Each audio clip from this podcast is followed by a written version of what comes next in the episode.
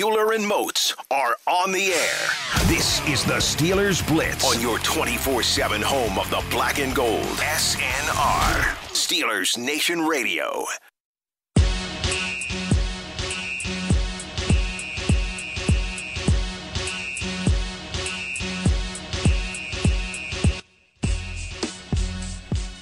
What's going on, Steelers Nation Radio? It's high noon on a Thursday afternoon. That can only mean one thing it's time to go inside the electric factory here on SNR for the next two hours.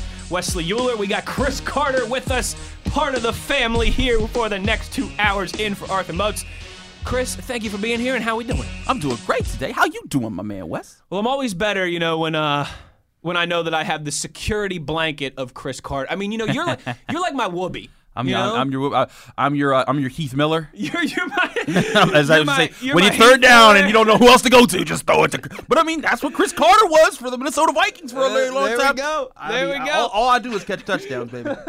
uh, you know, when I got the news, I think it was Monday or Tuesday. You know, Mm-hmm. hey, uh, uh, Brian emailed me or Moats emailed me. I don't remember. Hey, I'm gonna be out on Thursday, but Carter's in. I'm like, okay. When I see the Moats is gonna be out. Right away, I Mm. think, oh no, that means I'm gonna have to do more work. I'm gonna have, but then when I see the Chris Carter, I'm like, like, oh well, see, just I just this. swap one do football brainiac for another, and I can make it look like I'm good at my job. oh man, and, and Arthur is the heck of a football brainiac. I love you guys' show. I love listening to both of you Thanks, talk. partner. Uh, y'all have great chemistry, so I'm glad to I'm glad to be able to sub in and and, and uh, you know be, be the standard that is the standard and hold the line. We're not cutting our eyelids off. That is for sure. Uh, you want to chime in on uh, the conversation over the next two hours? You know the drill. You can find us on Twitter at Carter Critiques. That's where you find Chris. I am at Wesley Euler. In about uh, 15 minutes here exactly, we will talk to our buddy Brian Batko from the Pittsburgh Post Gazette. Chris, simple question for you though today to get us started here on the Sup? program.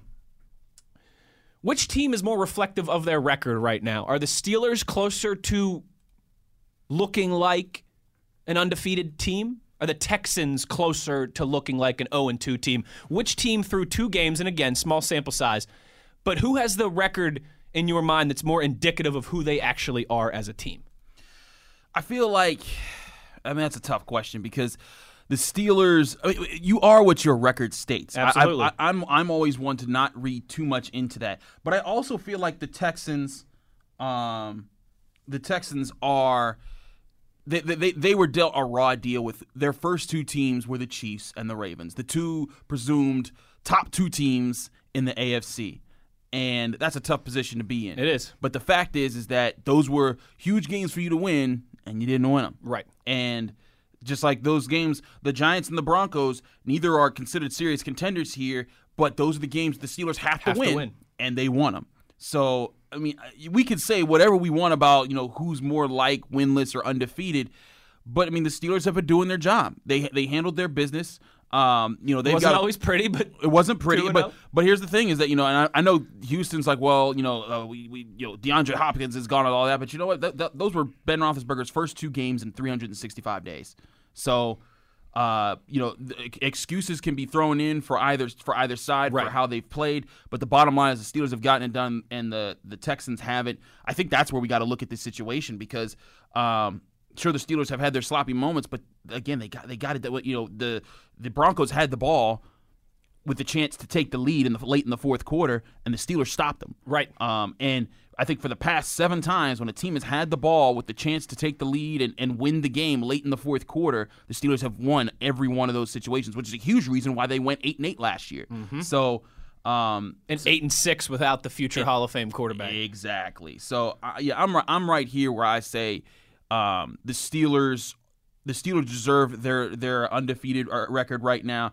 Um, the Texans, you know, this game will be very interesting if they bounce back and go one and two. It'll be a huge statement for them because now they then they play the Vikings after that, who are really struggling this year. Really struggling. So they have a chance if they they need this game because if they can come out of the, the first quarter of the season being two and two, that puts them right in the mix for the AFC AFC South. But if they're one and three, and or if they're zero and three this week, and we'll see tonight if the Jaguars beat the Dolphins and they're one and they're zero and three against, and the Jaguars are two and one. That's you have to dig yourself out of a hole from the Jaguars, who we all thought were going to go zero and sixteen this year. It's not where you wanted to be. No, absolutely. Even with the uh, you know the extra wild card team in each conference this year, it's it's tough to spin an 0 and 3 start in terms of any positivity. I think it's a real litmus test for for both of these teams, Chris. I do. It's you know what? Now that I'm sitting across from you, I mean the distinguished pit man himself. I think it's a litmus test for all three of our teams this weekend, Chris. Uh, Saturday, right? Pitt and Louisville, top 25 matchup. Uh, Steelers and Texans, absolutely. And I think for my Mountaineers as well against Oklahoma State, a top 15 team, it's litmus test weekend. That's what we're going with, Chris, for our teams. I, I really think, and I felt like this during the offseason, that it would take some time, right, to not rush to make judgments about any team. The Jaguars could still be really bad, right? Uh, Yeah. The Minnesota Vikings could still win nine games, I think, and, and potentially be in a wild card race. What we've seen through two weeks is not the final product for any team any year, particularly with the lack of offseason this year. I think it is really about week three, week four when you should start making judgments on teams. The Texans can't start 2 0. The Steelers are probably looking at this as okay, this is kind of perceived as our first real test. They want to prove themselves as well too. And and Ben talked about that. How I think I can be much better. We can be much better. Um, they want to go out and prove it. It to me, litmus test weekend uh, for the Steelers, the Texans, and hey, we'll throw in the Panthers and the Mountaineers there too, because why not? no, I mean, yeah, that, that that's the thing is that again, you are who you say you are. And Pitt, it's funny. Pitt and the and the Steelers are on a parallel course right now. They play two teams that, by preseason predictions, you'd assume that they would be able to beat, mm-hmm. and. In that there was some sloppiness on offense, but some craziness on defense. And in their second games, actually, I think through two games, both teams have ten sacks. and I funny. think four turnovers. I, I think it's. I think the Panthers also have four first turnovers, and the Steelers have four first turnovers. It's that kind of crazy right now. Um, and uh, that's where I look at it, and I'm just like, man, like that's that's pretty wild. And both have to improve on offense, and both you know have experienced quarterbacks within systems. I mean, it, it's it's crazy how parallel they are right they, they are right now, and both again play at Heinz Field this weekend. um, it's pretty wild.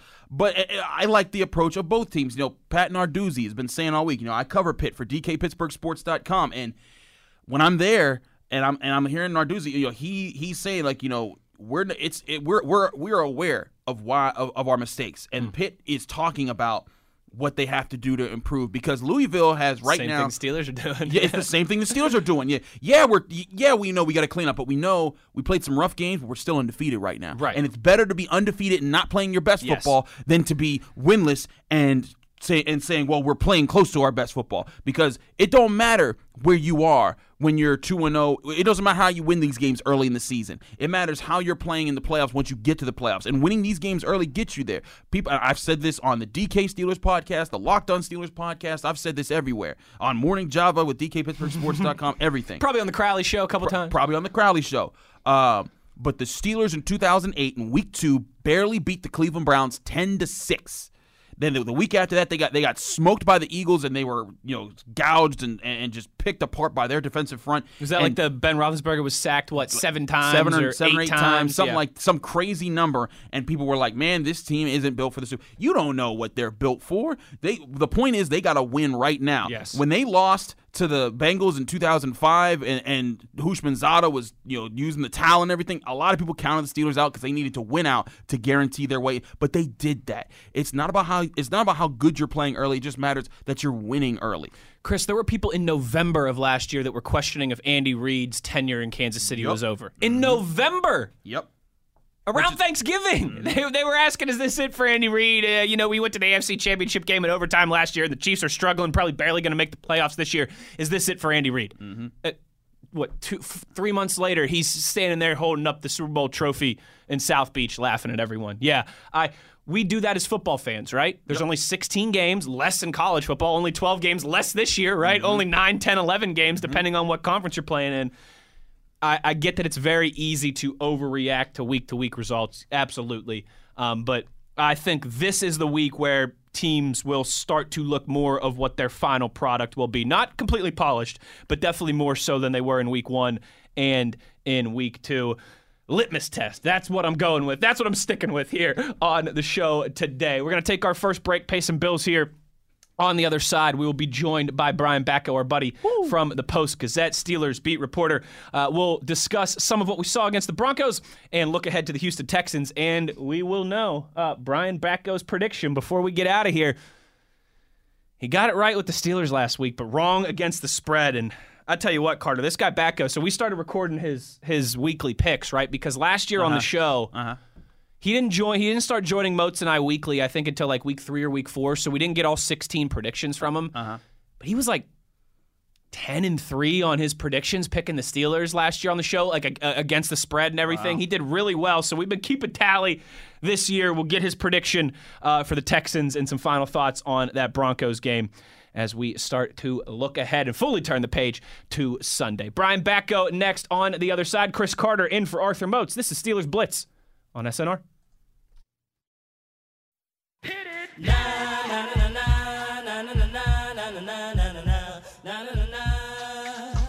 This is the Steelers Blitz with Wesley Euler and Arthur Moats on your 24 7 home of the black and gold. SNR.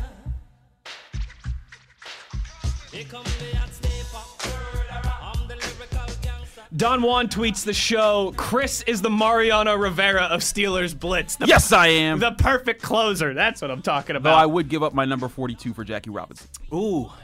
Are you an Enter Sandman guy? I am. I mean, who isn't?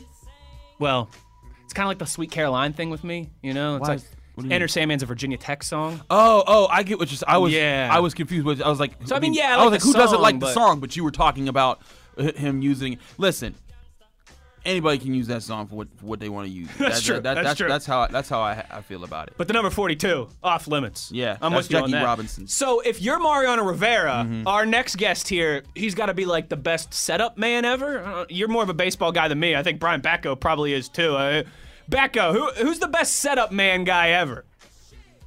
Cool. I don't know, but I was gonna say, isn't Chris like more of a long reliever at this point? It's not Oh, like dang. Moose is calling him in for the last fifteen to twenty minutes of the show. Dang, just take my title off me. Why don't you? Mean, I'm just saying you're putting in more work than a closer would do. But does the who makes the more money on a baseball team, the closer or the long reliever? Because I'm about to have a Bud Dupree type of argument with you about what what kind of title I get here, buddy. Yeah, the closer is uh, definitely more prestigious, definitely making more money, but also more of a trade trip. Trade trip, Chris. Wow, say that five times fast. So uh, you don't want to tout yourself as a closer too much, or, or someone might come swoop in and, uh, and trade for you. And, se- and send me to uh, another place, place, the Pirates.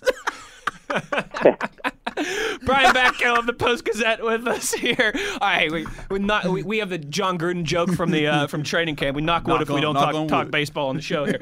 Uh, we're already breaking one of our own show rules. Brian Batko with us here uh, of the Post Gazette. Uh, looking back, Broncos game. Uh, you more optimistic, pessimistic, glass half full, glass half empty? Do you look at some of the ball security struggles? Do you look at some of the lack of efficiency on first and third down?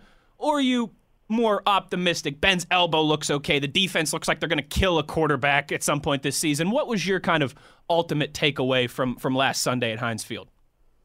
Well, Wes, you know me. I never get too high or, or too low, so I'm kind of right in the middle. But if anything, you know, you're asking me to go one way or the other. I'm probably a little bit more optimistic. I mean, if this the early stages of this season have taught us anything, some wonky things can happen in the NFL, which we know. And and I think anytime you can get a win, even if it's a win you have to grind out at home against a team that is rebuilding kind of to begin with, and also had to throw in uh, their backup quarterback uh, in the middle of it, you'll still take it. I mean, it, they could have looked more impressive. Don't get me wrong, but I still come back to that final Broncos offensive series when it's third and two. It, you know, the air has figuratively been out of the let, let out of the building, considering there's no oh, fans there. I see what you Field. did there. Mm-hmm. But but you feel you felt like that was going to be a really deflating end for the Steelers, and, and a year ago, or certainly two years ago, maybe it would have been. I never really lost faith in this defense to, to bend but not break and find a way to get it done and slam the door, and that's exactly what they did by virtue of Terrell Edmunds making a play. Now, here's the thing, Brian, is that when you look at the the last several times this defense has had to make a stand, they have for the Steelers. But historically, eventually, a, a even a great defense is going to crack. We saw that in 2008 when the Steelers uh, were a great defensive team, but in the Super Bowl, it was the offense that had to come to the rescue. What when do you think is going to be the time where the offense is going to have to stand up and be the team, a part, the part of the team that closes out a game. Like, how, how much longer do you think they can ride this train of the defense closing games out rather than the offense? Well, Chris, not to get too far uh, ahead of the segment here, but I think it could come as soon as this Sunday at Whoa. one o'clock because I think this is going to be a pretty high-scoring game with fireworks coming from both offenses. And to me, with, with Deshaun Watson coming in here, you know, back against the wall with a, a decent amount of talent, even after losing uh, DeAndre Hopkins, uh, I think they're they're going to have to score more than they have in, in the first two weeks. And as good as the Steelers defense has been uh, most of the time through the first two uh, weeks of the season, it's not going to be nearly as easy against Deshaun as it was Daniel Jones and Drew Drew Driscoll. I'll call him uh, if he were one quarterback. So, um, so I think it's going to come this week. Right now, what you're talking about when the defense maybe lets you down a little bit, and Ben Roethlisberger has to get back to some of his old school heroics to save the day. Well, speaking of the offense needing to save the day, let me ask you this then here, Brian. Um, two Steelers rookies on offense, I think we can all agree, have been encouraging so far. And I'm talking about Chase Claypool and Kevin Dotson.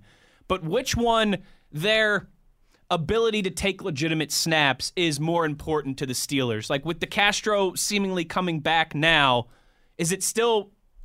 is it more important to you that Dotson is up to speed or Chase Claypool? I guess that's the easiest way for me to, to state this two minute question I'm trying to ask here. I think it's still Claypool because to me, all things being equal, he's going to have a role throughout the, the rest of the season and maybe even have a role that grows week by week. Whereas with Dotson, filled in admirably, uh, did what I think even a lot of people had seen from him in training camp, which was show you that while you probably don't need to lean on him right now, you could if it came to that. And he's also going to be a guy that is more than than confident stepping in, maybe as early as a year from now as a full time starter, but at some point before the end of his four year rookie deal, he's going to be able to establish himself as as the left or right guard of the future for this team. But this team's about the present. I mean, it's about right now. And currently, Chase Claypool is is proving that uh, he's a huge upgrade over, if you want to call him the number four receivers that this team has had, eh, maybe since Ben first got here. I mean, they've had good duos, they've had good trios, even, and, and obviously have, have had the best receiver in the league uh, for a while there with Antonio Brown. But I don't know that they've ever been this deep with this uh, versatile a receiving corps, especially when you throw in the pass catchers at tight end, and, and even James Conner and Jaylen Samuels working out of the backfield. Brian, if you look at you're talking about the depth there, I think it's a great point. If you look at the Steelers' stats so far, the, it seems very spread out. Now the targets are going to Diontae Johnson; he's the leader of the targets. But Juju, two touchdowns; Johnson, one touchdown; Washington, one touchdown; Claypool, one touchdown. Do you think that there's at any point this season that we start to see those numbers start to skew towards one or two players? Or do you think this is going to be a season where the Steelers keep that even keel because Randy Fichtner wants to keep the offense balanced so you can't tee off on one player? Because we saw in the Steelers' past in 2016, AFC Championship against the Patriots, when it was Antonio Brown, the Patriots took away Antonio Brown and the offense struggled. But when it's balanced, you can't you can't game plan to take away one guy. You have game plan to take away all guys. Do you think that that's the, they're going to keep that even keel? Do you think there's going to be one or two guys that start to rise up and get the majority of those numbers? No, I think it's going to continue being pretty balanced, and, and I think spreading the ball around more is kind of what Ben was really looking forward to doing last season, and, and then it didn't pan out for a number of reasons. Not only uh, could Donte Moncrief not catch a cold, but Ben gets hurt, and all of a sudden your your plan there kind of falls apart. As for this year, yeah, I, I don't think you're going to have anybody putting up the huge numbers that AB did while he was here, or, or even him and Juju a couple years ago, going well over a thousand yards when Ben led the league in passing. I don't know if you'll see anything quite that uh, voluminous, but what you could see is is maybe if Chase Claypool continues to make plays when called upon, I think he could surpass James Washington, and, and maybe at that point, uh, if, if James doesn't stay involved, he ends up being more of a distant fourth than anybody would have expected. It doesn't seem like they're going to go away from peppering Diontae Johnson with targets anytime soon. Uh, Juju looks as, as good as ever. I mean, just bringing him down right now in the open field seems like uh, an unenviable task for any opposing defensive back. And uh, with Claypool, everybody wants him to see more snaps, and I can't blame them. So uh, for the most part, yeah, I, I think it's going to be spread out pretty evenly, and, and you're even going to have to account for uh, some targets in there for Eric Ebron. Brian Batko of the Post Gazette, our guest here on the Steelers Blitz. I asked Carter this in the first segment. Uh, Want to get your opinion here as well, Mr. Batko. Which team's record is more indicative of their performance to this point this season? Are the Steelers really more like a 2 0 team? The Texans really more like an 0 2 team? Which team has. Uh, you are what your record says you are, right? But which team has played more like it? Yeah, I think it's the Steelers. Going back to my original answer, that I'm I'm leaning toward optimistic after what I've seen in Week One and Week Two. I think the Steelers are, showing, especially with Ben and the way he's looked thus far, that, that they are going to be there as a contender, not only for the playoffs, but but maybe for the division. Granted, the Ravens still look really good, and, and one of the victims of that were the, the Texans last week. But when when you have to face the Chiefs in, in Baltimore in back to back weeks, I can't knock you too much for being 0 2 because it's quite possible that every single team in the league would be 0 2 after opening the season that way. So I still think the Texans are are going to be plucky. Um, you know, you, you worry about the vibes around that organization a little bit, I think, after the offseason they had with DeAndre Hopkins getting dealt strangely, Deshaun Watson seeming to react somewhat um, chafed by that, and I can't blame him. But then you, you you back up the Brinks truck for him, and, and maybe that makes everything better. So I certainly think they're they're better than than what their record says they are, and, and they're going to be in the mix for the AFC South title when it's all said and done. So Brian, I got a question here, matchup wise, and talking about the Texans and everything. I, I still see Deshaun Watson, of course, as the biggest threat to the Steelers, of course, in this game, but they don't have that supreme target at wide receiver. They're still trying to figure out who's going to be that guy. Can Will Fuller stay healthy and all that? If the Texans are to beat the Steelers, the main thing they have to do is blank. What's your answer? I'm going to say protect Deshaun Watson you know, Laremy Tunsil's really good as their left tackle, um, and, and he should be able to neutralize Bud Dupree more than, than really any left tackle we've seen against him in the past 18 games because Bud's been a monster. But you have to worry about Tytus Howard on the right side. He seemed like a reach as a first round pick a year ago. Not playing well thus far, and uh, hey, good luck, Tytus. Your your next matchup is with T.J. Watt. and I don't know how many guys you can possibly bring in to, to chip away at T.J. Um, you know, you, you probably want your tight ends trying to operate over the middle against the likes of Devin Bush and Vince Williams to begin with. So that's going to be a really difficult matchup for them. And, and that's why I say I think what it comes down to is you are going to have to get that protection and, and give Deshaun some time because one thing we did see, especially with the Giants in week one with the, the deep ball from Daniel Jones to Darius Slayton, you got outside receivers with some speed like Will Fuller and Brandin Cooks have you can hit the deep ball in the Steelers defense. I mean, even go back to Robbie Anderson last year in that Jets game. I mean, mm-hmm. Sam Darnold got enough time to sit back there and drop a dime. Deshaun can do that. We know this. And, and Will Fuller and Brandin Cooks can run right by you on the outside. It's, to me, it's just going to be a matter of is TJ Watt going to be breathing down his neck all game long? Brian Batko, the what should I say? What's the word I'm looking for here? The fantastic, handsome? the handsome, the uh, the just I, I mean just incredible beat writer for the Pittsburgh Post Gazette of the Steelers.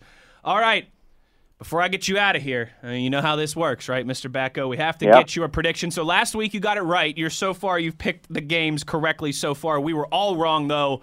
Uh, you, Moats, and I against the spread because mm-hmm. unfortunately the Steelers did not cover. So we're gonna bounce back this week. What is the Batman's prediction?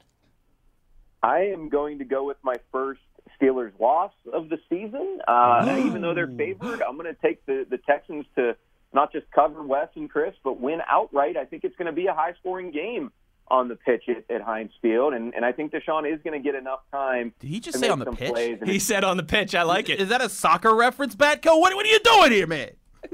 it's going to be a challenge for the Steelers defense going from the likes of D. Jones and Jeff Locke uh, over to uh, Deshaun Watson, and, and I think that could be the, the toughest part for them at the end of the day. So I'll go Texans 36, Steelers 29. 36 to 29. My Woo! goodness. High scoring game at Heinz Field on the pitch, as Brian Batko also, says. Also, shout out to Jeff. Also, shout out to Jeff Locke, former uh, Pirates pitcher who uh, made an All Star game one time. Just Yeah, messing. I, I went with Drew Driscoll earlier, but I think I like Jeff Locke. as I, I think Jeff Locke works because that's a Pittsburgh reference, man. exactly. and he was a Vikings punter. Don't forget. Oh, I forgot. Oh, wow. There's a lot of there's a lot of Jeff Locke, just like there's a lot of Chris Carters out there. There are a lot of Chris Carters out yeah. there. There's only one Wes Euler though. And there's very true. There you go. Way And there's only home. one Brian Batko. He does not do Not cap. true. There's not. There's more.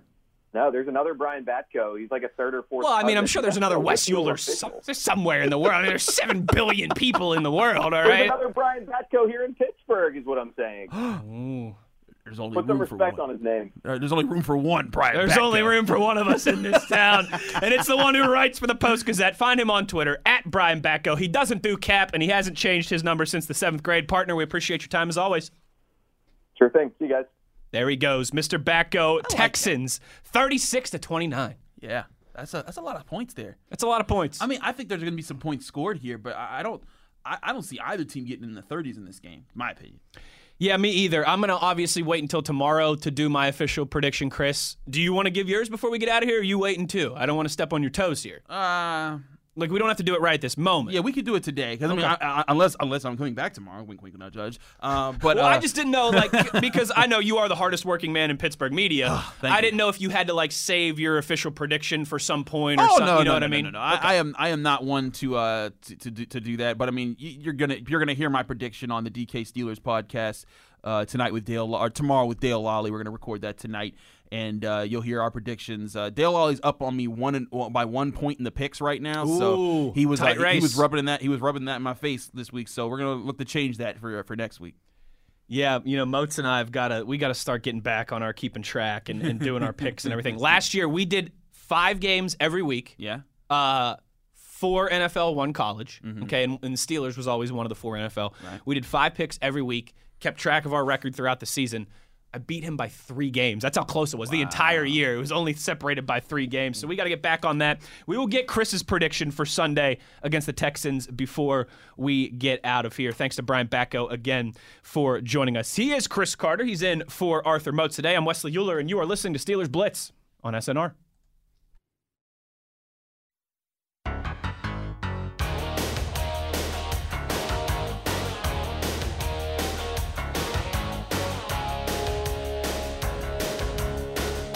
This is the Steelers Blitz with Wesley Euler and Arthur Moats on your 24 7 home of the black and gold. SNR.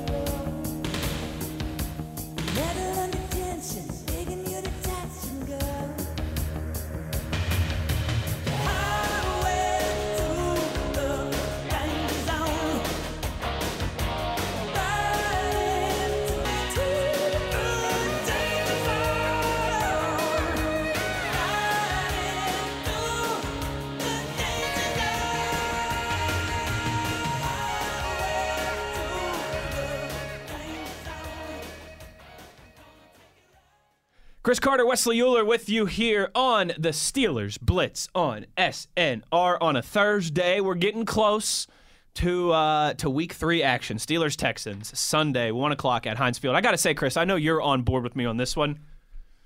I mean, this. I think it's like the next five games or six games for the Steelers are all one o'clock games. I love it. I mean, I absolutely love it. Yeah. On board. Yeah, I, I, I, I, it's funny. uh, When I was a kid, I loved the night games. Oh, me too. Because it was When I was in college, I loved the night games. It was a chance for me to stay up late. Yep. You know, drink some Pepsi, Yep. hang out with the Some boys. Pepsi, uh-huh, yeah, because I, yeah, because I, well, I, I, honestly, I, I'm very honest. I did not drink until I was 21. Like ever? Ever. Or like to get drunk? No, ever. Like, did you ever try anything though? No. Like I, I- have a sip of this beer. I was have a sip terrified. of this I was. I was Yeah? terrified. Well, I, I was. There was a part. So my granddad died from uh, lung and liver cancer Okay. when I was in high school. That caused some problems for me, and there was a time I was really frustrated about that, and like I swore to never drink. Hmm. And it was my senior year, and I was like, I'm ready to drink. Like like Senior like- year of college. Oh, college, Okay. yes, of course. Now, yeah, I, high school, I never touched I was gonna beer. say, senior year of high school, you weren't 21 yet, Um, unless you got held back like three times. Three times. I didn't go to West Virginia. Hey, that's a good one. That's a good one. Got 'em. There it is. Now, see if you could make jokes like that instead of just you know four all the time. Yeah, I mean, yeah. Yeah, yeah, But my point is, uh, Um, but it, like like my sophomore and junior years, people were like they would put vodka in water, like splashes of it, and like I would be like, nah, this is not. This is like I would. This is not an. This is an open container. I don't know. I know that you try. So people would try and me. get you. Yeah, people tried to get me for like years. uh, my my uncle who's in his 60s Mm-hmm. hasn't had a sip of soda since he was like 15 and it's the same thing like his family family members try and get you know they'll they'll pour like some Pepsi into something and try and get him to take a sip of it. Mm-hmm. Everybody always wants to get you when you don't want to drink something. I mean, what's up with that? Yeah, I mean that's the thing is like it's not cool to try and trick, and like they were trying to be friendly with it. They were Right, like, uh, right. they It think wasn't they're being cool. devious, It wasn't yeah. devious, but like when I, I had to like sit them down, I'm like, y'all understand. Like there was a time in my life, not to get too religious here on the Steel Nation Radio, but I I, I came to conflicts with God. Like you know, like I had, um, I had, I was like.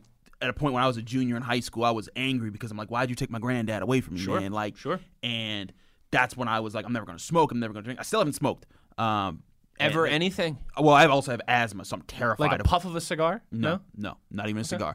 Um, I mean, you're not missing. I too have mashed with some hookah, um, but uh, but I, I but like with like beer, I didn't have my first beer until I was 21.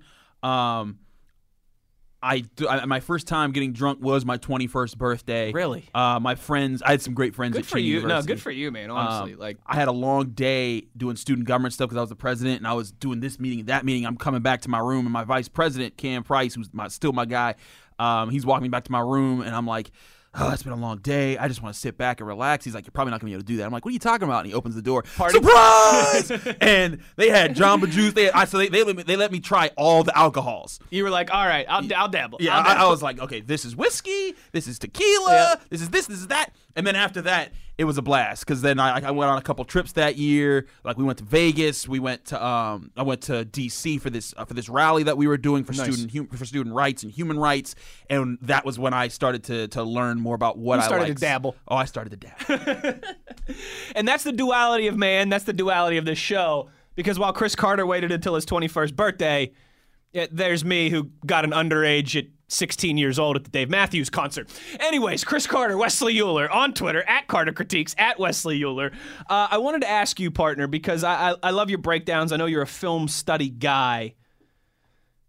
Deshaun Watson. A lot has been made about his performances in the first two weeks of the season. Um, did he deserve all that money? How good is he really? How much of it was Hopkins? How much of it is okay? He's got a, a not so great offensive line in front of him. When you evaluate Deshaun Watson, where do you kind of put him on the? Uh, and I always do this. Is it now? See, this is where I need the the Cheney and the Pittman to step in for for the West Virginia guy here. Is it where do you put Deshaun Watson on the Parthenon of quarterback rankings, or is it the pantheon of Pantheon. okay, pantheon. Yeah. You know how I remember that. Panthers. Yes. Chris Carter's a Panther. He told me it was Pantheon. Yes. Yes, well, I'm good. I'm good for the next 30 years of my life at least. where do you Until we have this discussion next. where do you put Deshaun Watson on the pantheon of uh, current NFL quarterbacks? so top tier is Russell Wilson, Patrick Mahomes. I agree. the, the off- obvious ones. Aaron Rodgers is back and forth on that for me. There's times when he's like completely unstoppable.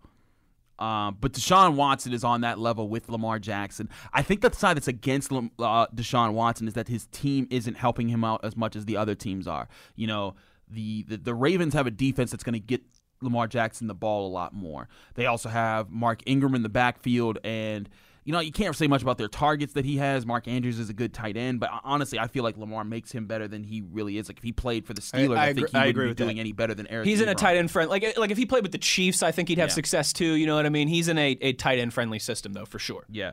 Um. Uh. But yeah. So when I when I look at that situation, I'm like, man, like that's it's tough for Deshaun, but his talent, pure on what he does by himself, he's in that second tier for me. The the the the great, but not the greatest quarterbacks right now. So the first tier is Russell and Mahomes. Yes. And then you'd have him in the second tier with guys like Lamar, guys like Aaron Rodgers. Yeah, I, I'd put him right there, and you could even push him down to the third tier, which are you know maybe where like Drew Brees and Tom Brady are right now. Is that they're great, Drew but- Brees. He's Yeah. he's a tough one. he's to a pin tough down he's a right tough now. one to pin down because that's the thing. Like he's so smart, but you saw with Michael Thomas out, the they arm couldn't strength do anything. just isn't so actually, no, I'd put him above Drew Brees right now. Historically, of course, that's a whole Yeah, other yeah, yeah. Absolutely. I agree with you on that. But yeah, I mean, Deshaun Watson's pure talent, man. I, I just, I, think it's rough because now he doesn't even have the primary receiver he was able to depend Mm-hmm. on. His offensive line. I mean, he got hit 13 times last week. Um, and I was talking to um, our guys Cody and John. Who run the the Locked On Texans podcast uh, for today's crossover Thursday Mm-hmm. episode on the Locked On Steelers podcast, and they were telling me like, oh, Chris, this isn't this isn't Watson. This is this is the line. They're, they're, they're, there's so many times they're giving up pressures they really shouldn't, and it's causing him to second guess and having to kind of figure out how he's going to get rid of the football and and not be sure of himself. So that, and those are just the Texans guys. That's that's their opinion. Right, And they, right. they watch the team every day. So. Um, I, I think I, I give Deshaun Watson a lot more credit than I think pe- other people might, um, just because I, I've seen him play against a lot of adversity and do really well. So is the solution for the Steelers this week man coverage with a spy? Or do you play much more zone if you're Keith Butler and company? How would you go about, at least at the start of the game, um, you know, t- trying to negate what Deshaun Watson does best? Um, I think you run some man. You trust your corners to be able to run with their receivers. I think you. I, I think honestly, you stick to you stick to that four man rush. You contain your rush lanes. You occasionally throw in a Mike Hilton or a, a Terrell Edmunds blitz to kind of keep him off balance. Uh, but you do have Devin Bush running with him in the middle of the field, and let him play some zone too. Like let him let him fool you a little bit. But you need you know a Bush or an Edmunds who can run sideline to sideline to stick with Deshaun Watson because you can't let him fool you. And it's going to be an uh, like a I'm trusting your eyes to win these matchups type Right, of deal. right. Because as a signal caller, you got to know where everyone's at, but also we're trusting you as a team to you know to, to step up when we need you to step up and take that guy down. You know if he wants to rush if he wants Sure, to run you be there ready for him to run. If he wants to break the pocket you're the one scaring him from from trying to take off and get yards. And if he's if there's someone out there that's wide open you take it away and you force him into a decision. So um i think it could be really rough for uh you know, you know, for Devin Bush, that's a lot of pressure on a 22 year old linebacker. yeah. Um, and I mean, Terrell Edmunds, I think he's what 22, 23 years old himself. So you know, these are some young guys, but you know, this is this is going to be a big determining game for them. I've I've said that you know I, before that I think the biggest factors in this game are going to be defenders in the middle. Bush, Edmunds, Fitzpatrick. How do they read Deshaun Watson's eyes? How do they take away the things that he likes to do? If they do a good job with that, I think the Steelers will have a very good game. I think the pass rush is going to be getting home or forcing forcing him, but you cannot allow him to take the easy plays over the middle. When he tries to dump it off to, to David Johnson, when he tries to hit Darren Fells, when he tries to hit receivers going over the middle of the field, take that away. Um, force him to have to hold on to the ball more, wait for guys to get open on the sidelines, deeper down the field. That's how you. That's why you let your pass rush get home a little bit more and trust them to win the game. I like it. Chris Carter. Read his breakdowns, DK Pittsburgh Sports. Follow him on Twitter, Carter Critiques. We've got him for another hour on the other side. One hour of the show in the books, another hour to go. You know what that means. We will get to your tweets in the second hour of the program. So get them in now at Carter Critiques, at Wesley Euler. Uh, I also want to talk, hey, we've touched on it a little bit, but I want to pick Chris's brain at some point in the second hour, too, uh, about the Steelers' secondary so far. Um, some good, some bad, but how much stock do you put into that through two weeks? We will get to all of that in the second hour of the program. We'll also get Chris Carter's uh, Texans Steelers score prediction before we get out of here as well. You are listening to Steelers Blitz on SNR. Bueller and Moats are on the air. This is the Steelers Blitz on your 24 7 home of the black and gold. SNR. Steelers Nation Radio.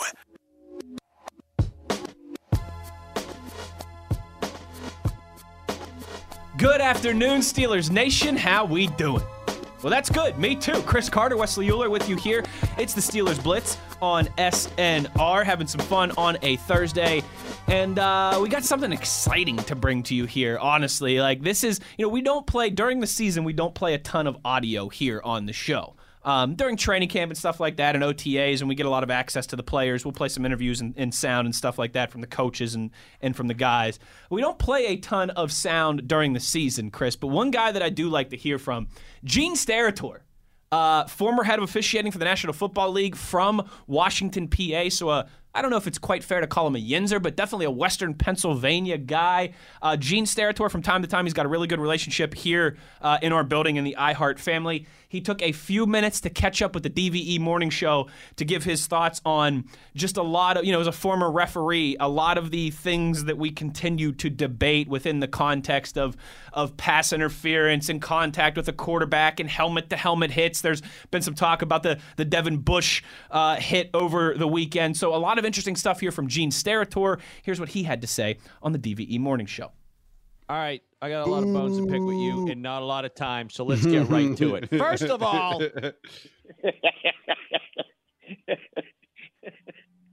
Cam Sutton minutes, gets but here we go. That's right. Cam Sutton gets called for a, a ticky tack penalty uh, Yep. on the. Uh, I thought it was. I don't know. Did uh, on the uh, kickoff return or the punt return from Diontae Johnson. Uh, did first? Do you think that the NFL regressed in week two? In week one, it seemed like they were letting people get away with stuff and letting them play football, and there were a lot more calls in week two. That Cam Sutton one seemed to fall in line with those kinds of calls. Yeah, I don't. Um, I, overall, I don't disagree, Randy. It seemed to me like there were some, there were more calls this week that were on the edge where uh, you want to see all three of the plays in the Pittsburgh game real quickly were the, the block in the back, as you said, on the punt return, the Joe Haden pass interference, the Devin Bush uh, pass interference. All three plays have, in officiating language, what you call it the indicator before the foul that started to show. And and in all three cases, in my opinion, in the Steeler game, although there was the initial indicator there that takes you to you know there's another action following, and if it happens, it's going to be a foul. Those indicators all showed in all three plays, but the second action or the or the action then that would take you to what I would think would be a foul, they really didn't occur to me.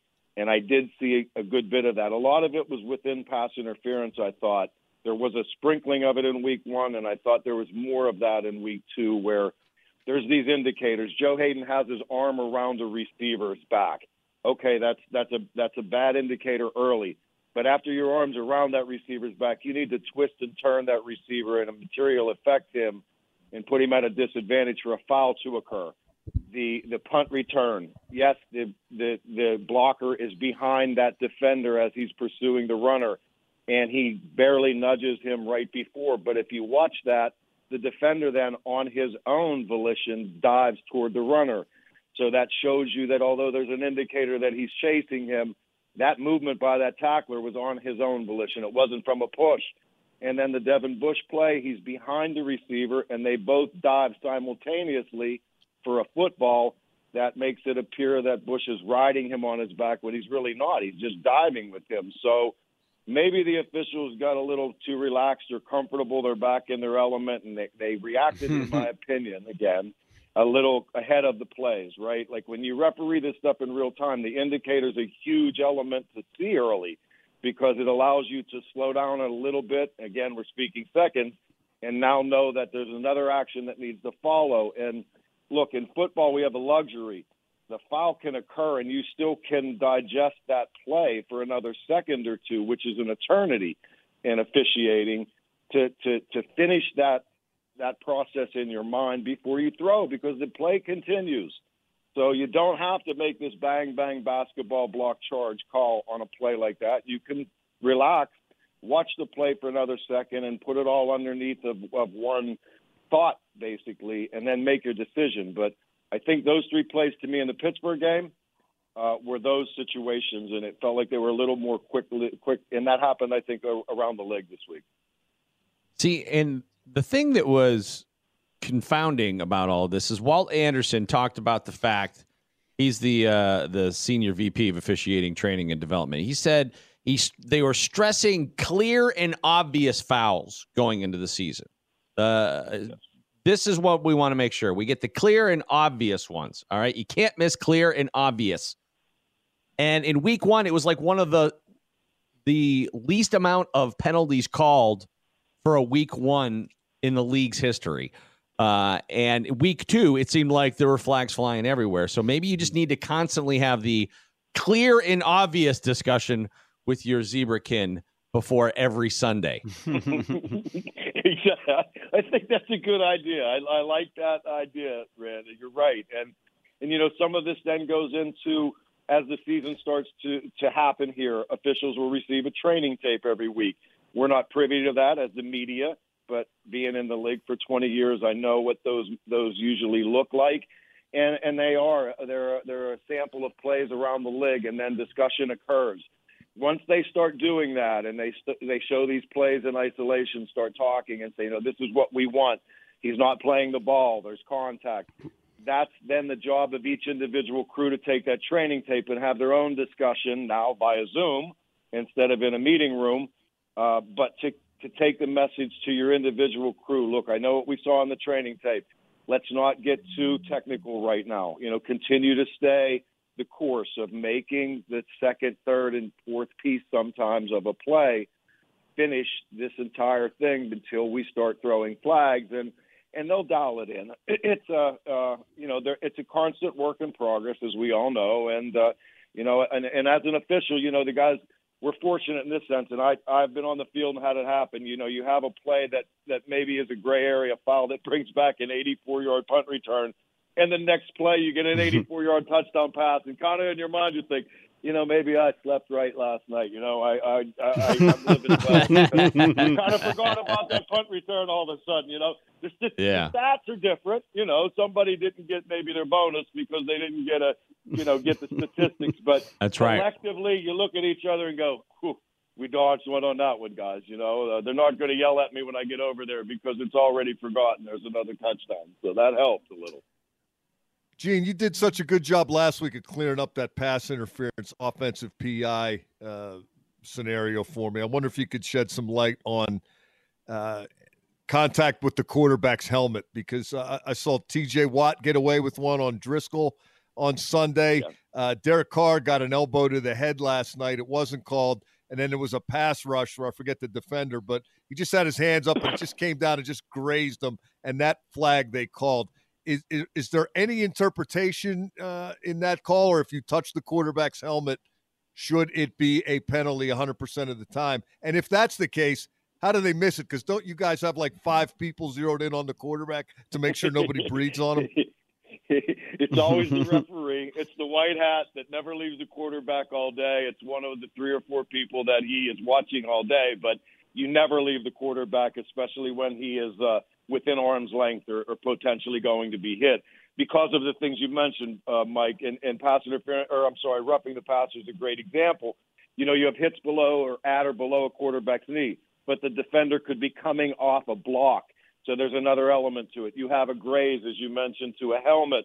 But the but if if you as the referee are working the defense before that action occurs and can see it from beginning to end, which you should, and now a defender is trying to swat a football uh, that's leaving the quarterback's hand, and in his downward motion to try to deflect that pass, he he grazes, which is a good word.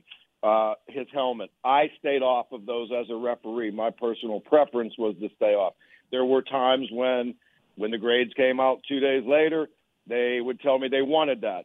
Uh, every once in a while, an official's mind, uh, he may know, and it happens as you become a little more, you know, gray and the, and the whiskers and, and things. That you look at plays like that on Sunday at three o'clock and think they may downgrade me on Wednesday, but Sunday at three o'clock, it's my decision. I don't think that that's that's what I want to have called in this game. And uh, it's not that you're manipulating things. You do have to put that subjective element of judgment in some of those plays.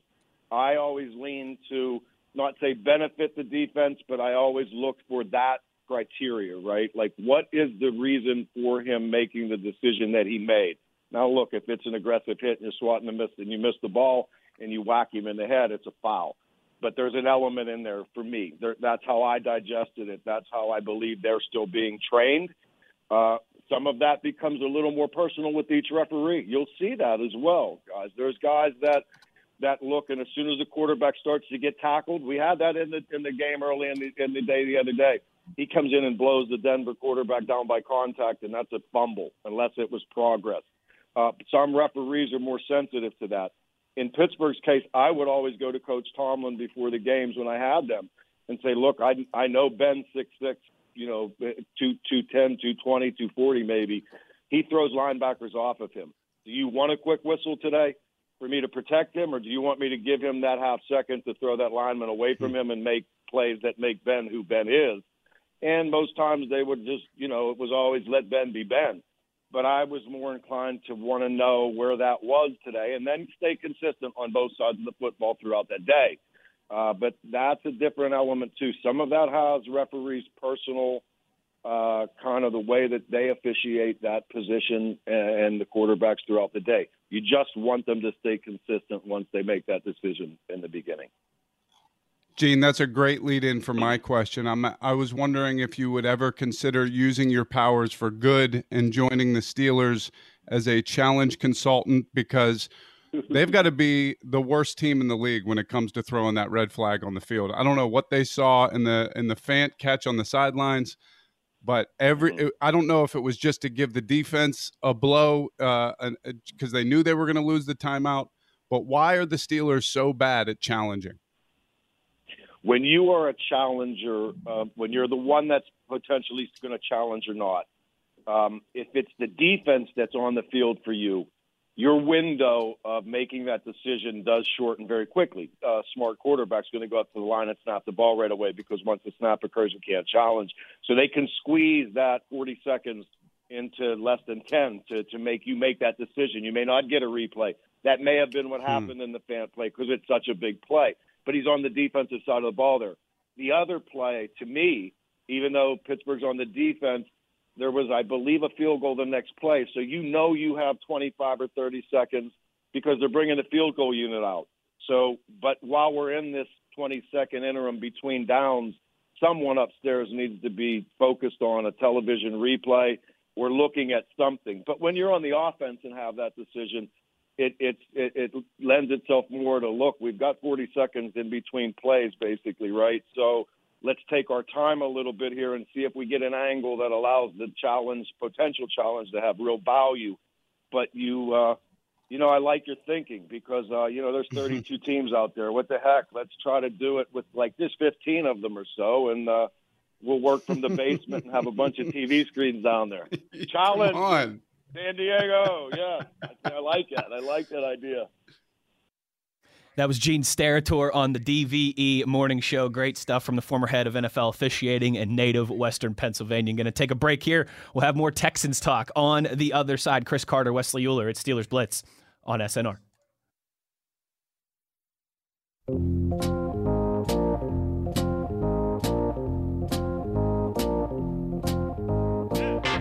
This is the Steelers Blitz with Wesley Euler and Arthur Moats on your 24 7 home of the black and gold, SNR. Steelers Blitz on SNR. Chris Carter in for Arthur Moats today on this lovely Thursday here in uh, Western Pennsylvania. By the way, did you see Eric Ebron's tweet? yes, about the weather. I mean, was that just like the most welcome to Pittsburgh moment Yeah. ever? Uh, for those who are unfamiliar about what we're talking about, Eric Ebron tweeted 6 a.m. in Pittsburgh. You need a hoodie, sweatpants, gloves, and a skull cap, Yep. right? And a scully. And uh, 3 p.m. in Pittsburgh, shorts, Shorts, tank, t-shirt. t-shirt, tank top, sunscreen, and a bottle of water. and a bottle of water. Yeah, that's welcome to Pittsburgh, Eric Ebron. You know the struggle now. Welcome to Pittsburgh. I was the I was the king. I don't know you I was the king of wearing shorts under my jeans all through Yeah. all through middle and high school. One because you always got to be prepared if someone wants to challenge you to basketball. Um, and two because you always got to be prepared for when it gets hot later in the day and you don't want to sweat everywhere. I All mean. I wore a sweater into this studio and it's already come off because it's hot. All right, moment of honesty here. My senior year of high school, I didn't wear shorts to school one time. Not once. I wore pants.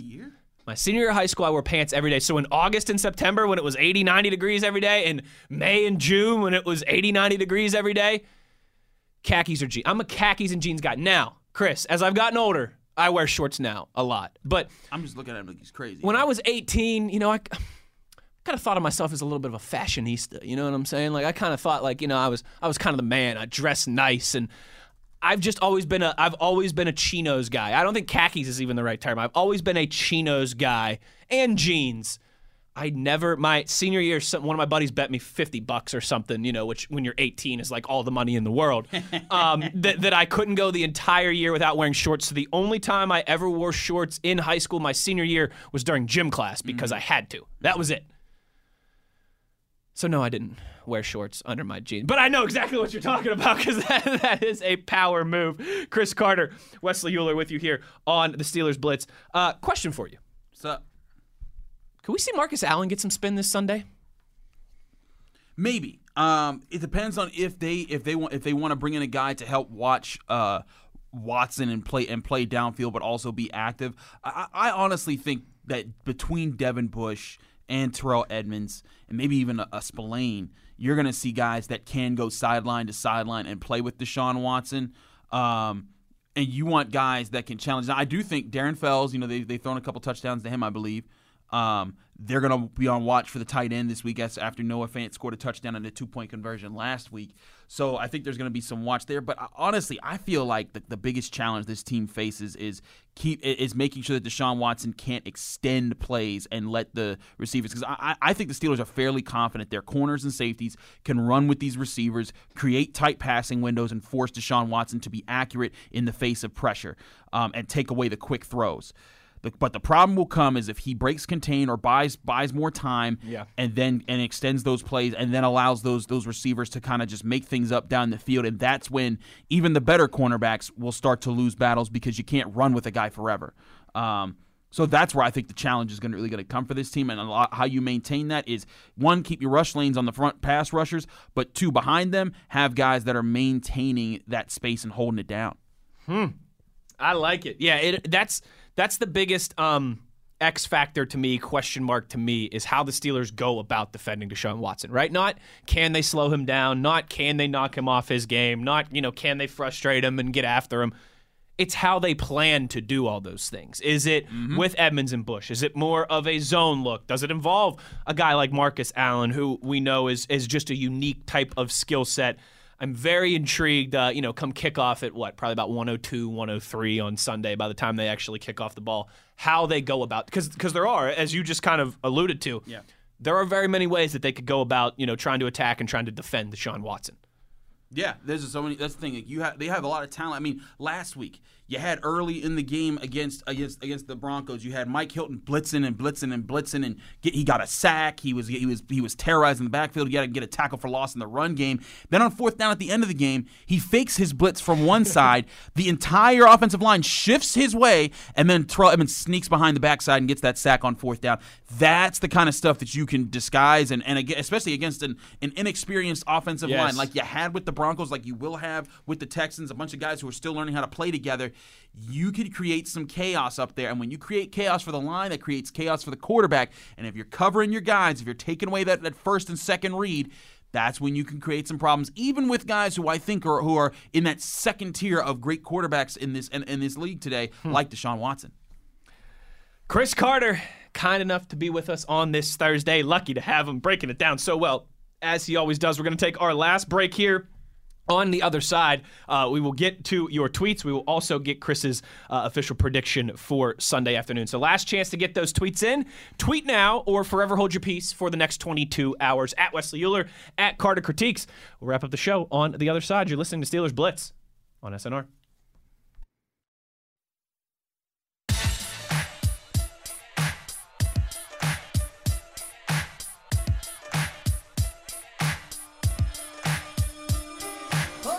Is the Steelers Blitz with Wesley Euler and Arthur Moats on your 24 7 home of the black and gold. SNR. Wrapping up the show here on a Thursday. Uh, let's get to the twitter.com as we always do here. As Chris is Chris is rocking out. that I had to come again Mm. and show you that I'm real. It was not to me. 'cause I tried, I said I, I love you. You lied to me. Yes, I tried. Yes, I tried. I gotta pump your volume up here. I mean, you gotta sing it. You gotta bring it. Even though you know I died for you, you lied to me. Yes, I cried. Yes, I cried. Return of the man. Oh yeah. Return of the man. Once again. You know that I love the man. Said you know that I'd be back. Return up once again.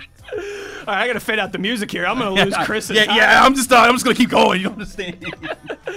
To the Twitter we go. Me asks. Me with an exclamation point. Westman and Mr. Carter.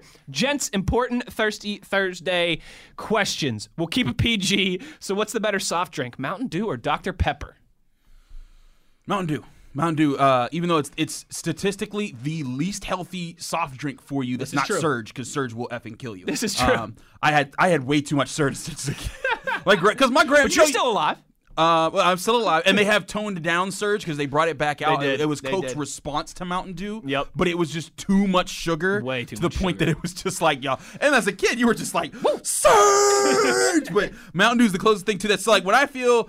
Also, shout out to Red Lobster. They got the Dewdorita or something like that. Oh, like yeah. uh, uh, the, the. Like yeah, it's it's so crazy that they got Oh. that. But that good Mountain old Mountain. Dew. I mean, first of all, first of all, Mountain Dew. That sounds like a West Virginia drink, man. That's Oh, you ain't lying. Woo, boy. You ain't, that's why I, so, I thought you would have gone with the Dr. Pepper. Um, I will go with Dr. Pepper. I like both, but I am a I'm a dark soda guy, Chris. All right, little uh, behind the curtain into Wes Uhler's life. Dun, dun, dun. Dark soda, Okay. dark pop. Pardon me. Yeah, wait, wait, wait, wait, where are you from? Get that right. I'm sorry, I didn't correct him. Ugh. Light sody pop.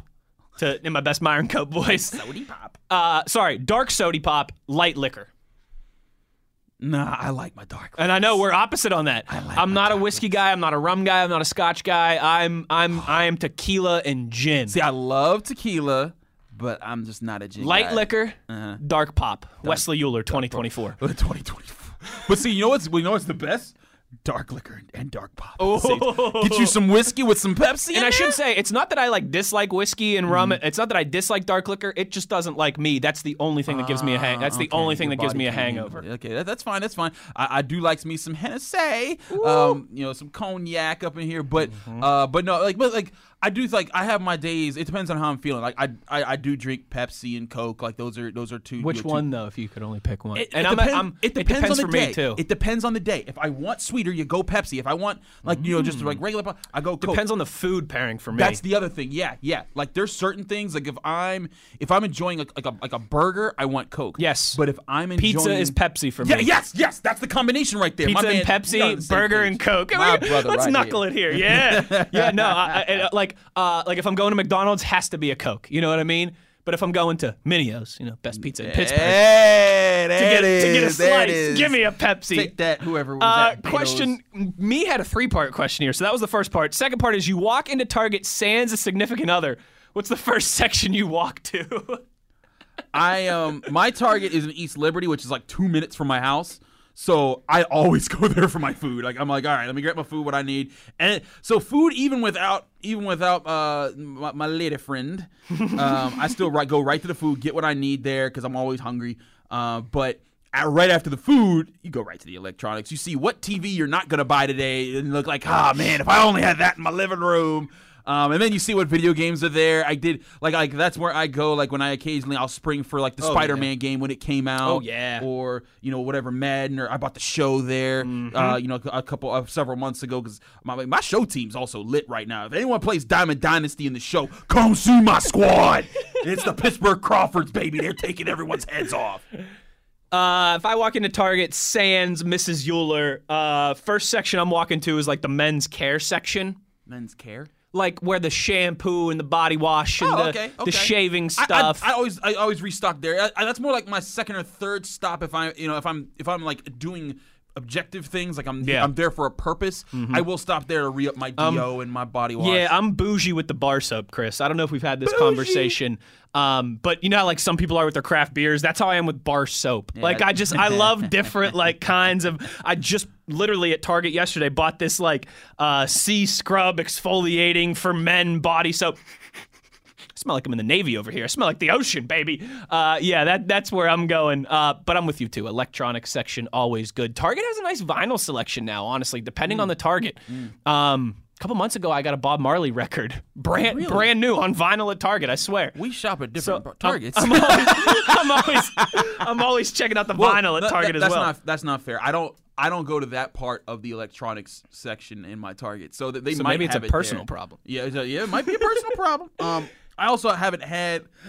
I bought my old man a record player because he's a music teacher. Mm-hmm. Uh, I know we, we share that. You know, you got you got you got your family and and and the rich Come from music families. yeah, yeah. So like you know that that that part is shared, but um, you know, but we're still not we're still not like like, like I bought my dad a record player and I bought him still like him some Stevie Wonder because that's his favorite Yep, artist. yep. I bought him some some Miles Davis, but he's still not like big on that. He's still because he he spends so much time working on stuff, especially now that he's working from home. I'm sure. um, which is really cute. There's sometimes I like he's called me over just to kind of be like, hey, I need your help, like uh. I don't know how to talk to these kids today because my my, my Microsoft Teams You know isn't what? working. It's funny you say that Uh-huh. because my dad's teaching violin lessons as well, and I've done the same. Chris, I had to go over and I had to help him. How do I record and how do I do Right. this? Yep. It's like, what do you mean that there's a connection problem? Ah! How do I stream? What's wait? dang- there's dual screens. That like- dang technology. my, my my dad's tripping because I've showed him now how to use his USB cord to connect his laptop to his big screen TV. Ooh. So now he's like, "What do you? Wait, what? I can like do the computer."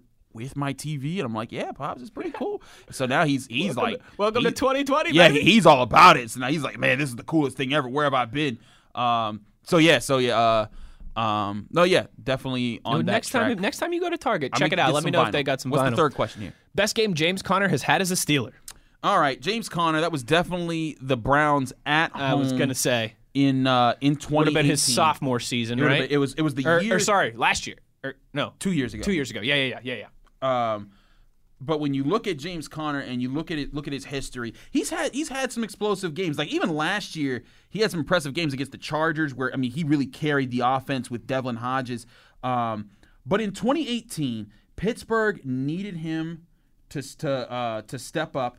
Um, and uh, and he and he really did. You know, he he became a Pro Bowl running back, um, and he was able to he was able to set up you know what was going on for the Steelers offense. And and Pittsburgh was just kind of in the hate Le'Veon mode for, for leaving them hanging. Uh, but he took in that game. Thir- if the Steelers win 33-18, he gets 24 carries, 146 yards on the ground, two rushing touchdowns, and caught five of six passes for 66 yards. That's 212 yards of offense and two touchdowns. He did fumble, but it wasn't lost. Um, and that's that. And I remember being there covering that game for DKPittsburghSports.com. And I remember looking around the stadium. At one point, he gets like a, his like fifth first down on the day, and the Steelers are just grinding the Browns out. And I just hear the stands chanting, "Conner, Conner, I remember that. Conner." And I'm looking around like, what year is this? Like, like I never thought like like, like going into that scene, I'm thinking like Le'Veon Bell is going to be the superstar running back. He's been for the past four Yeah, years. yeah. And here we are, Steelers fans chanting the name James Conner. Also, an amazing story for this guy bouncing back Sure, from cancer, sure. being you know the Pitt Panther that Oh, he is, yeah. the hero that he was for for cancer survivors and for Pitt fans everywhere. And for him to do that for the Steelers, that was an awesome day for him, and an awesome day if you were a Pitt fan or a Steelers fan or both. That was a heck of a moment. I am not a Pitt fan, as anybody who's listened to this show for more than 15 minutes can attest to. But yeah, I mean, who couldn't love that moment? That was a great one, and I concur uh, with everything that Mr. Carter just said.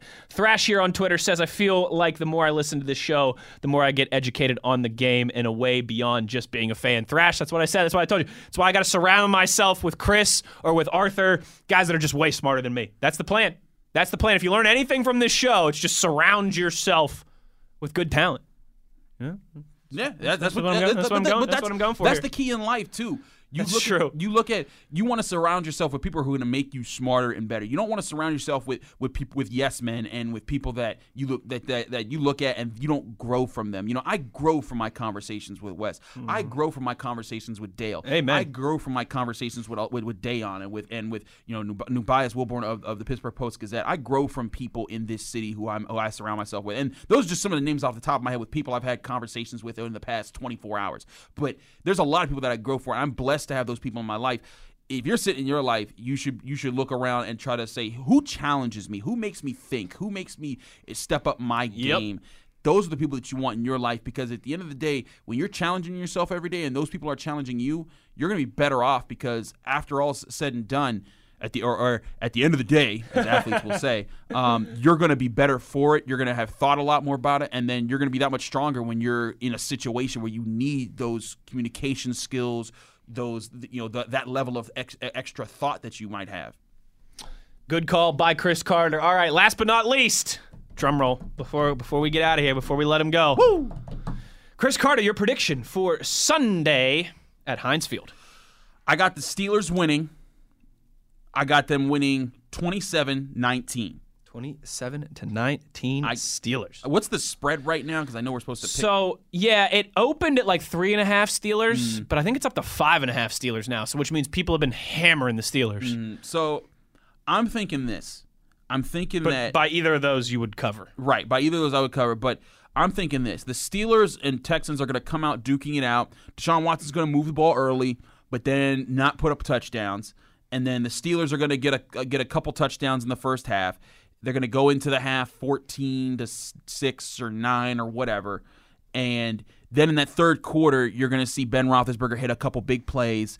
And Deshaun Watson start going to start to feel the pressure breaking down on him, and then I think you're going to see Deshaun Watson maybe with like eight to five minutes left in the fourth quarter. That's when you're going to see Watson start to get crazy and just start to make plays and extend drives and, and step out of himself a little bit. And he's going to put a touchdown up, and they might go for like a two point conversion or something like that. And that's when it's 27 19, making it a one possession game.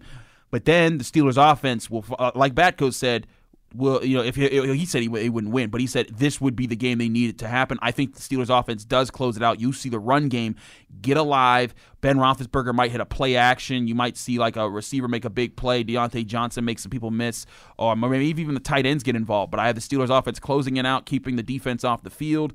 And uh, winning 27 19 in this game. Ooh, I like it. Carter on the board 27 19 Steelers. Batko 36 to 29 Texans. Moats and I, of course, will give you our predictions tomorrow when we get that paper, when we show you the money. Uh, might as well hit the drop, right? Why not? Show me the money.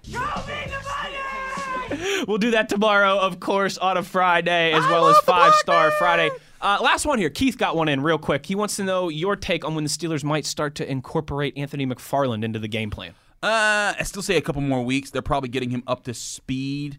Um, honestly, they're going. You're going to see a heavy dosage of Conner and Snell.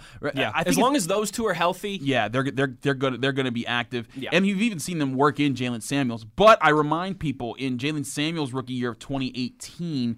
Um, when he came on eh, on for the Steelers, wasn't until midseason against the Pa- the Panthers, and you saw him catch a touchdown pass. I see. I think that's around when you start to see McFarland, when the offense is just comfortable running the ball with its Hmm. top guys, and you see them build that continuity. Then they'll start to work work in the rookie and say, "Hey, let's slip him a screen pass. Let's line him out, you know, out in the flat, and just see like what what we could get him out out there and uh, use that speed maximum sense." But they want to get their bread and butter going first before they start mixing in the crazy stuff.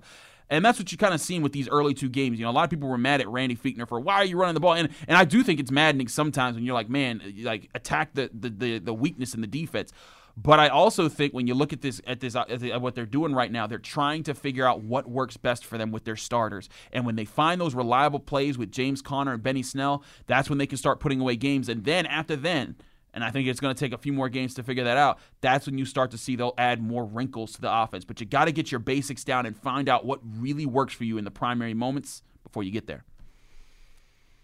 I mean, this guy's just dynamite, folks. Read his work, DK Pittsburgh Sports. Listen to the Locked On Steelers podcast. If you are, hey, and I'm sure I'm talking right to most of the listeners right now. If you are a Steelers junkie, if you are football, football, football 24 uh, 7 during the season, uh, you got to listen to Chris's Locked On Steelers podcast as well. A daily podcast talking nothing but Steelers football. Uh, like Chris said, he does crossovers uh, with the team that the Steelers are about to play. And you can follow him, of course, on Twitter at Carter Critiques. Buddy, appreciate it as always. Fun as always. Sharing the microphone with you. Same here, buddy. I love doing this show with you, man. And we we appreciate it, and that's why you know we've been asked by people before. You know, you say you only have two good friends of the show, Jordan Dangerfield and Brian Batko. What about Carter? We've said this. Carter Aw. isn't a friend; he's family. Yeah. he's part of the show, baby. Yeah, man, I love it. And also, shout out to Arthur Moats doing a heck of a job with you here. I listen to you guys a lot, and I appreciate you know his voice in the media, not just as a as a former Steeler, but also as a black man. You know, be, being out here and uh, He's a good dude, you that know, and, and, and representing, I think, both the both the community as, as African Americans and as Pittsburgh's well. In uh, I just called I just said S at the end of Pittsburgh's. God, I'm so well, Yinzer. that's the most Yinzer thing you've done on the show all day today. You know that Mike Tomlins. And Mike Tomlin's the Panera. I, I I had this talk with Jenna Harder from WPXI. She's like, 'cause she said she said Panera, and I'm like, wow, you you don't say the S at the Paneras. Yet, or you know, Giant Eagles. Or, or, or Primantis because it's just Primanti brothers. It's not Primantis, you know. But you know that's that's what we do here in So Pittsburgh. you'll like this. Um, you know the movie Get Him to the Greek. yes, The Love uh, the movie, the Jeffrey in Yeah. Jeffrey.